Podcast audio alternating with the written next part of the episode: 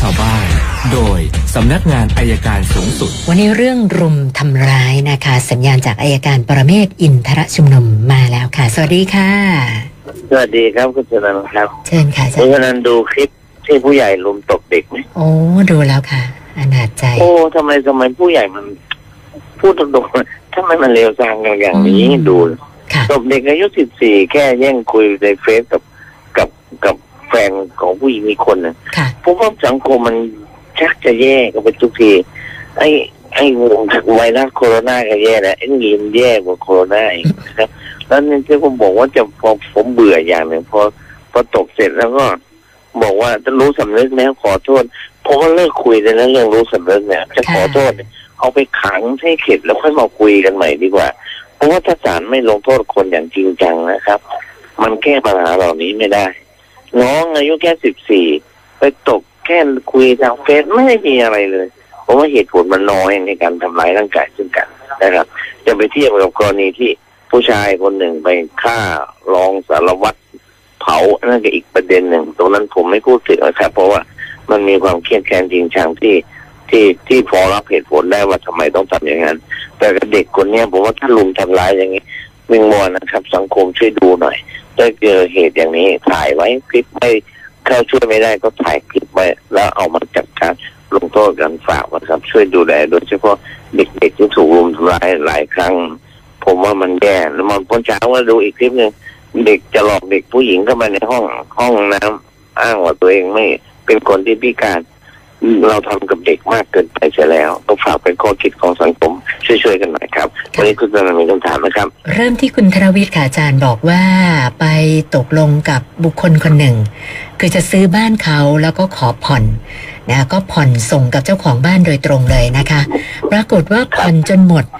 นะเจ้าของบ้านก็ไม่ทำการโอนมาเป็นชื่อเขาสักทีนะคะ อันนี้ไปทวงถามหลายครั้งครับแล้วก็บ่ายเบี่ยง ก็เลยปรึกษามาว่าจะทำยังไงได้บ้างนะคะ ก็ดำเนินคดีครับ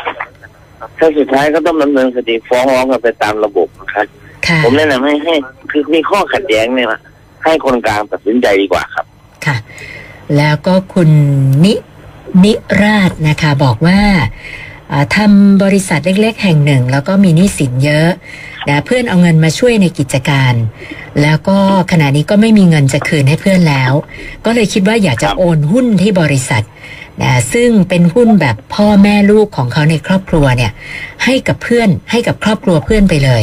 ไม่ทราบว่าจะมีค่าใช้จ่ายอะไรในการโอนหุ้นไหมคะอาจารย์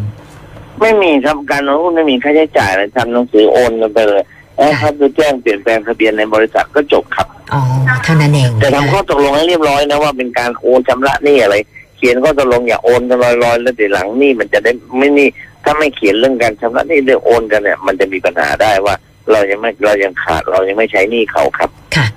คุณวิวัฒน์ไปเช่าซื้อรถกับเต็นท์รถแห่งหนึ่ง วางเงินดาวน์ไปครับห้าหมื่นหกแล้วก็ผ่อนไปได้แปดเดือน ปรากฏว่าไฟแนนซ์ส่งเจ้าหน้าที่บอกบอกจะยึดรถนะคะแล้วก็บอกว่าทางเต็นท์ไม่ได้ส่งเงินให้ไฟแนนซ์มาแล้วสามเดือน คือเขาเนี่ยผ่อนกับเต็นท์แล้วก็มีใบเสร็จในการผ่อนทุกงวดเลย ก็เลยสอบถามมาว่าจะทำยังไงได้บ้างอะคะอาจารย์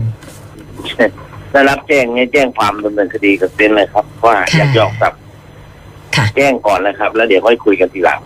คือถ้าคือคือต้องดำเนินการก่อนแล้วเดี๋ยว พอได้เรื่องได้ราวเดี๋ยวเขาก็วิ่งไปเคลียร์กับไฟแนนซ์เองเลยครับ ค่ะ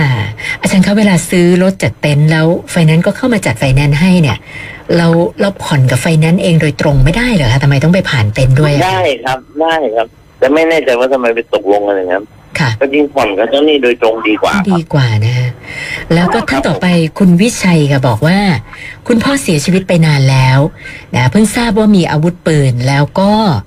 มีทะเบียนหรือเปล่าก็ไม่แน่ใจนะคะ แต่ว่าทางบ้านเนี่ยไม่อยากเก็บเอาไว้เพราะเกรงว่าจะเป็นปืนเถื่อนนะก็เลยปรึกษามาว่าจะทำยังไงดีอะค่ะ ก็เอาไปมอบให้นายทะเบียนดูอย่างเงี้ยดูปืนนะมีทะเบียนหรือไม่มีทะเบียน เป็นปืนสั้น ถ้าปืนสั้นดูด้านด้านด้านท้ายของท้ายปืนนะครับ มีทะเบียนจะเป็นชื่อรหัสจังหวัด กทชบอะไรพวกนี้แล้วมีเลขห้าหกตัวนะครับ อันนั้นถ้าถ้าเป็นอย่างนั้นเป็นปืนมีทะเบียน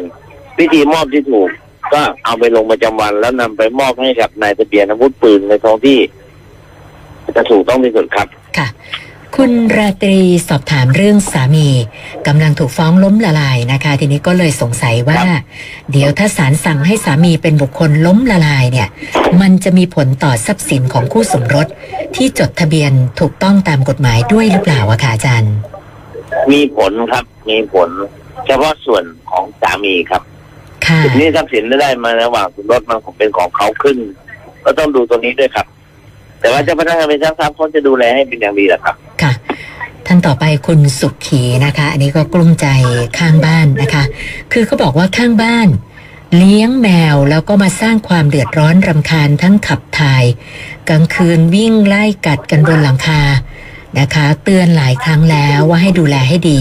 ปรากฏว่าก็ยังมีปัญหาอยู่ ก็เลยสอบถามมาว่าจะไปแจ้งใครที่ไหนดีอะค่ะอาจารย์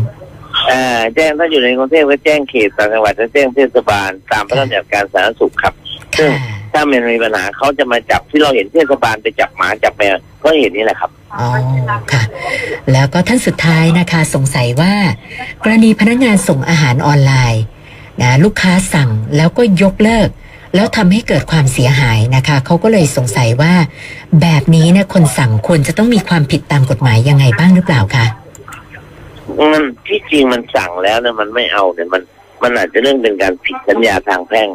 แต่วันก่อนที่เรามีข่าววันสั่งข้าวมันไก่เยอะค่ะๆแล้วใช้เวลาสั้นๆเนี่ยผมว่าผมว่าผมว่าจริงๆแล้วมันเจตนากลันแกล้งนะครับกลันแกล้งแล้วจะยกเลิกครับ มันอาจจะก่อให้เกิดความเสียหายอาจจะเป็นความผิดทางอาญาได้ในเรื่องของการช่อโกง แต่มันไม่ได้ไปซึ่งทรัพย์ผมว่าน่าจะต้องพิจารณาคือวันเนี้ยวันนี้ยากแล้วครับ วันนี้ยากมากในการในการ เพราะว่ามันเป็นสัญญาทางอากาศ มันไม่ได้เป็นสัญญาที่มีรายลักษณ์อักษร แต่ผมเข้าใจว่าณเวลานี้เนี่ยถ้าสั่งซื้อเนี่ย ถึงแม้ว่าจะไม่ได้ลงลายมือชื่อ แต่ถ้าเขาอัดคลิปเอาไว้ต่อไปหลักฐานอิเล็กทรอนิกส์น่าจะใช้ได้ผมเข้าใจว่าฝ่ายกฎหมายก็กำลังดูพวกนี้อยู่ไม่งั้นมันไม่มีการคุ้มครอง